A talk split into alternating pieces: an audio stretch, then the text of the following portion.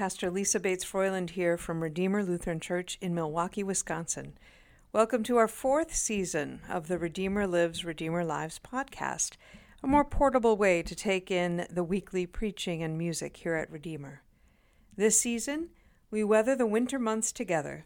Join us as we prepare for Christmas in December and get to know Jesus through scripture and song in January, February, March, and then head toward a crescendo in April with a retelling of Jesus' death and resurrection. Imagine that a religion founded on the promise that new life can emerge from death. And lucky us here in Wisconsin because nature will be showing us this truth at the very same time. And now, here's the sermon. I have three questions for us this morning based on what we've heard so far in the assembly. Why did crowds come out into the wilderness to be baptized by John. Why did John seem to be so rude to these crowds who were coming and made the trip to get baptized? And finally, what do you suppose happened to them when they came out of the water? So that's what we're up to this morning. First, I want you to picture something in your minds. Because it's not easy at Redeemer to have a screen fall down from the sky and for me to, to show you a picture of a place. So we got to use our imaginations for this. The Evangelical Lutheran Church in Jordan and the Holy Land has a site out in the wilderness, and it is purportedly near the historic site where John baptized and where Jesus would come to be baptized as well. And it's in the middle of wilderness, an empty place. And they've built this church, and the water down below is not a mighty stream, it's kind of a little marsh. Uh, my daughter Maddie has been there recently. But it's a place now where they want people to come and contemplate and have respite. And the Lutheran Church has been um, leading this site only for uh, the last few years, and some of those years were pandemic years. So rather than the crowds coming to be baptized by John, I looked it up, and last year they had five. And the year before that, they had 12. So they're hoping with the lifting of the pandemic um, restrictions that people will come there to be baptized or to remember their bapti- baptism as well. So, picture, so you're picturing that empty place, lots of sand. Why did crowds come out into that wilderness to be baptized by John so many years ago. It's interesting that the writer of this passage of Luke makes a contrast, and you may not have even noticed it. All of those names that I was tripping over on the way into um, the passage about God's word coming, those were the people of power and the places of power. So all of that gets listed to kind of place the time and who was who was in charge of things. And then like a bolt out of the blue it says God's word came to John in the wilderness. God is the primary actor in this story. We hear nothing more about those other folks, but it's the Word of God and what happens next. So, why did crowds come out into the wilderness to be baptized by John. Well, what was this baptism for? It was a baptism of repentance for forgiveness.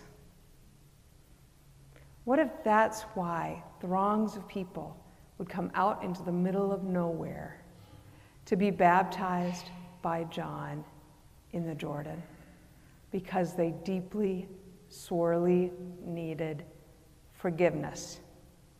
And they weren't going to find it with the political leaders or the religious leaders of that time. And so they were walking and talking and living in an unforgiven state, in a punitive kind of state, in a no escape from what mistakes they had made kind of state. And that had to be really limiting and depressing and sad and hopeless.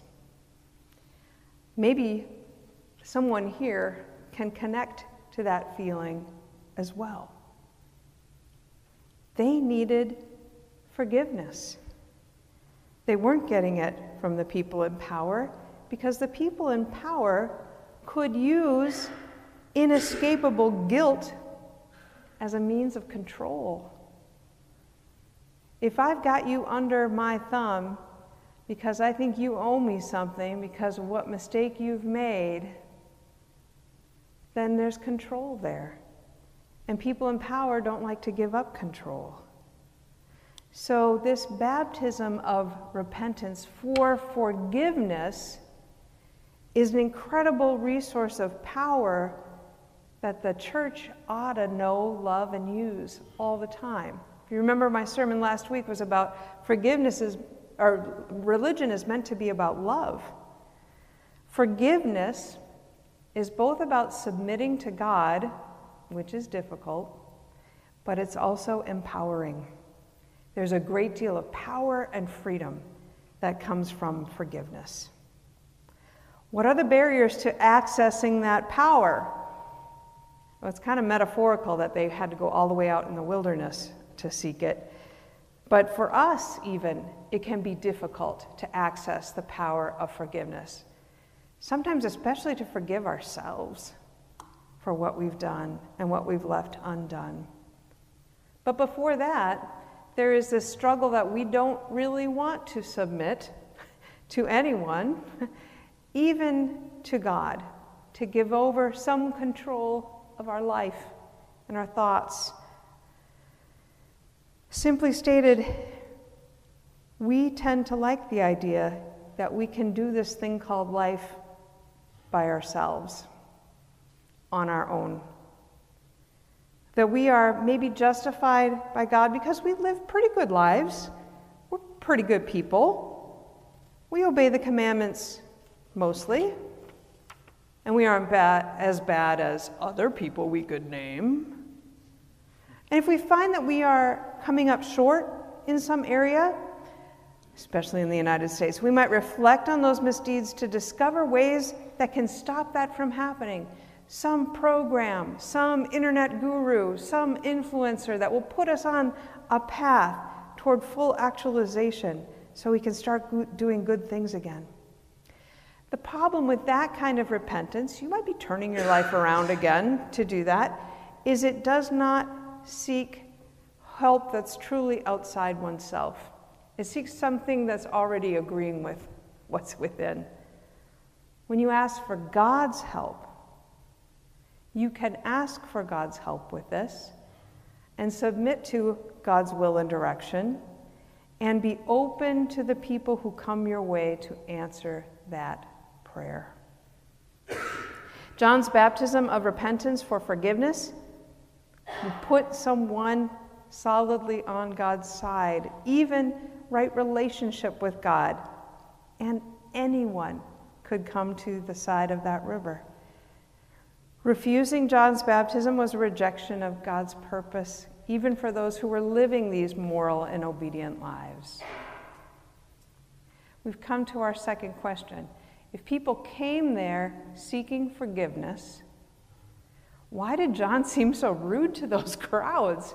I mean, I've never that, been that way when a couple comes to me asking to baptize their child. Well, you brood of vipers. Maybe we can schedule this. What do you think? Um, why was John so rude to them? Why did he say, You brood of vipers? I think he questioned their sincerity, really. He questioned their sincerity. He knew what their old back pocket argument was going to be about how they were actually already pretty okay. They were descendants of Abraham. So John puts a stop to that right away by saying, This is not about blood, people. This is not about who your great, great, great, great, great was. And after you come up out of this water, you will act like the best of what Abraham did. You will bear fruits worthy of repentance, and it can't help but happen because there's grace in this water. There's the power of God in this water. It won't be a decision any longer. You can't help but act in gracious ways. Later on in John's, John's cousin, you know that Jesus is John's cousin, right? John's cousin's ministry, Um, Brian Stoffregen has written that Jesus would have so much trouble with the scribes and the Pharisees, again, because they thought they were doing okay by themselves.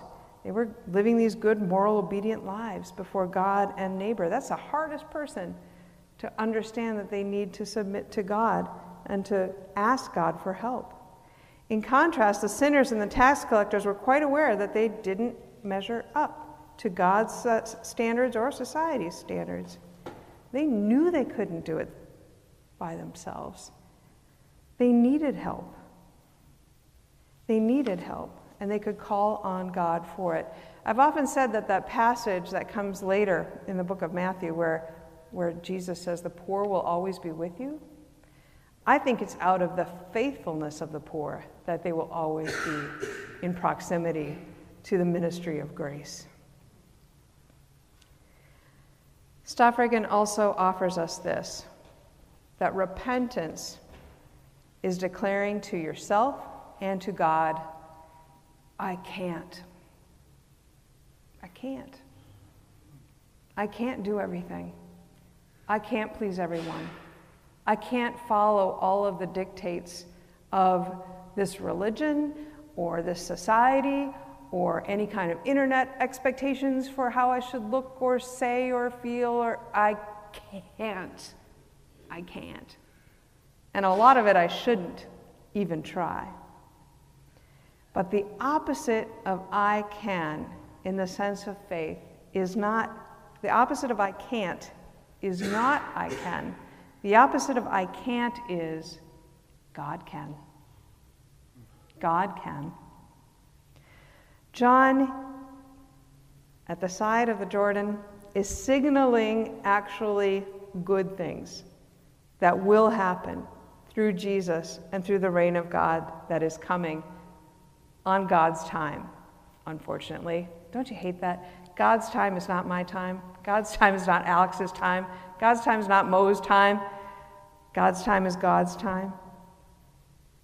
But through God's saving action, we will be placed on more equal footing. That's what this filling in the valleys language is about straightening the paths, purifying the religious institutions. That's why we read that Malachi passage today. You thought it was about because it said a messenger's coming. Like, oh, they brilliantly knew that John the Baptist was on his way, or maybe it's about Jesus. The problem in Malachi was a priesthood that needed to be purified because all kinds of hanky stuff was going on. The priesthood still needs to be purified. It needs constant purification. Keep stoking that fire because we need to keep purifying our religious institutions all the time. And it's hard work. The work of filling in the valleys and making straight the paths will be even worse than how long we've waited for Humboldt Avenue to be fixed. or I 43 heading north. Oh my goodness. Listen, way back in 1961, President Eisenhower, on his way out of office, warned us about the military industrial complex and the influence that it could have on all of society. We hear warnings like that about all kinds of things today. What our phones and the internet is doing to our brains, what plastics in our water are doing to all creatures and our health, all kinds of warnings. They're usually about that there is a poison or a problem on the way. John's message is actually about something great coming. Something amazing is coming, so be prepared and get on board with it the valleys will be filled in. The key to all of this goes back to forgiveness. Forgiveness is the most powerful resource that the rest of the world doesn't seem to get. We incarcerate all kinds of people for all kinds of reasons that are not violent instead of the rarely used but proven method of restorative justice. Listen, forgiven people forgive people. There's a cycle of goodness that happens there. Forgiven people are free people. They're free of the resentments and the hurts of the past because they decided to give it up. And if we pass on a culture of grace, as grace has been shown to us, all kinds of relationships are possible. All kinds of cooperation could happen, collaboration. Forgiveness is submission to God, but it is empowerment. So we prepare for the Jesus moment by starting with this forgiveness message, even before Jesus arrives. Wait, that's what John the Baptist is preparing. He's preparing us to be a forgiving people, to hear that message from Jesus when Jesus comes. So now I'm at the last question. What do you figure happened to the people after their baptism of repentance and forgiveness? What happens as they come out of the water? We'll never know for sure, of course. Did they maybe encounter Jesus later on? Were some of them those who forgot to pack their lunch when they went to listen to the sermon on the plain? Were some of them waving palms when Jesus entered into Jerusalem that incredible week? Maybe this baptism was preparation. That was their prepare ye. Were they then prepared to hear a message of grace and compassion? Are we? Did they become traffickers in grace themselves? Are we? Did they begin to see that forgiveness and grace are tools in whatever we want to call this thing that we want to see coming in God's time, the reign of God? If it's a renovation or a reconstruction, it starts with the Word of God finding us in our wilderness. Listen, did you hear about this guy who fell off the cruise ship who heard about the guy who fell off the cruise ship? Okay, all right. His name was James Grimes. He's from Alabama, and he fell off the cruise ship on the night before Thanksgiving into the waters of the Gulf of Mexico. And he treaded water, water, for 15 hours. And what he has come to call that is a 20 hour baptism. And we don't know what's going to happen with the rest of Mr. Grimes' life, but he does give credit, credit to God for sustaining him through all kinds of trouble there. Not only did he say, I don't float, but there was some creature that came and butted up against him, and the water was cold and it was so many hours. Somehow he was carried through. It reminds me of something that happened involving three people at Redeemer a few years ago in El Salvador. Pulled out by a riptide, it was a terrifying few moments for the 12 of us who had gone on that trip. The three in the water, of course, it was beyond terrifying. And one of them, Aaron Musser, calls it now his violent baptism. And he decided and he'd been contemplating it before, but that was decision day for him.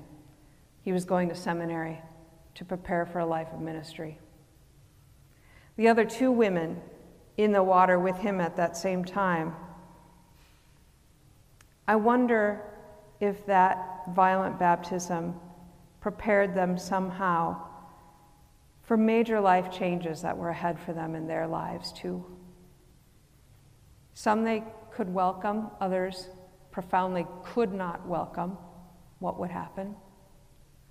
But to know that they were there on that threshold of life and death, knowing that they were beloved by a community on the seashore that was waiting with bated breath, and knowing that they'd been saved and brought ashore, somehow walked up the surf ate tacos with us that night. It was incredible. And so I wonder, those are, are hugely, you know, life changing moments. But what about you? Maybe you've had a life changing moment, maybe a few. And yet, they're not magical. Forgiveness can still be hard. A religion of love reminds us again and again of the need for forgiveness. You don't forgive yourself and it's solved forever. Things come back at you. A relationship that they think you think may be reconciled, even from far away, those bad memories can come forth again, and you're like, I feel as hateful as I ever did. What the church can offer is a reminder of this powerful resource, forgiveness, and tie it to a ritual that is tangible, that you can feel, that you can sense and taste. And so this morning, I offer you, as I do every Sunday, the body and blood of our Lord Jesus Christ, a meal of forgiveness, for forgiveness. So if there's something today that you need to bring forward and say, I need forgiveness on this again, it might not be something you did or didn't do, but something done to you. To be released of that as well is an incredible preparation for what is to come. I also decided in the last minute to bring out a bowl of water so that you might remember your baptism today. So, as you come up for communion, if you wish, stop by the water, scoop some up, make the sign of the cross on your forehead to remember that, violent or not, you've been baptized. You are baptized. You are prepared for what comes next in the most important of ways. Thanks be to God for that. Amen.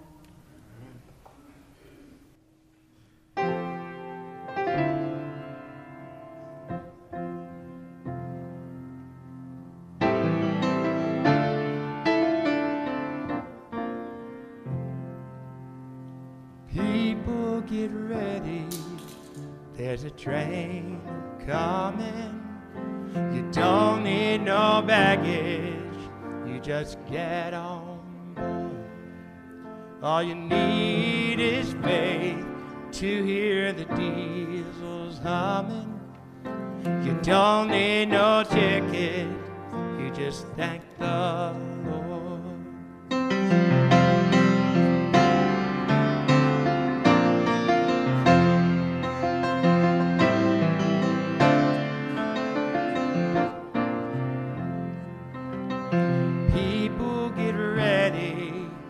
There's a train to Jordan.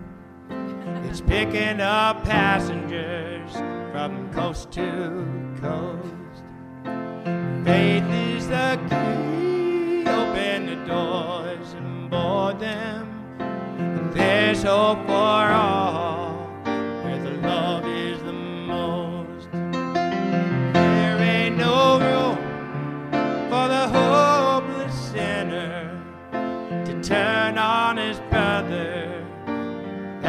his own. Pity on those whose chances grow thinner. There's no hiding place from the kingdom's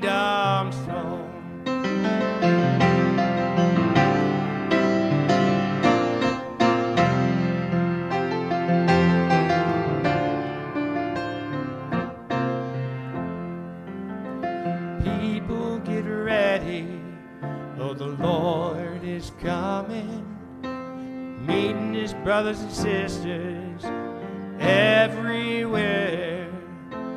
Love is the key to keep the flame a burning. You know in your heart he will soon be here. People get ready. There's a change a coming. You don't need no baggage, you just get on. All you need is faith to hear the diesels humming.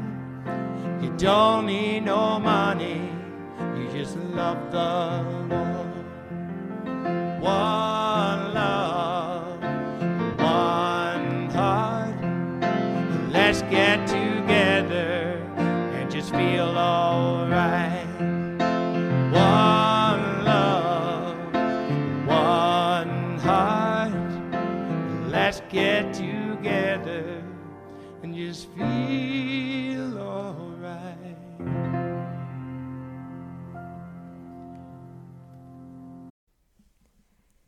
There you have it a sermon and a song.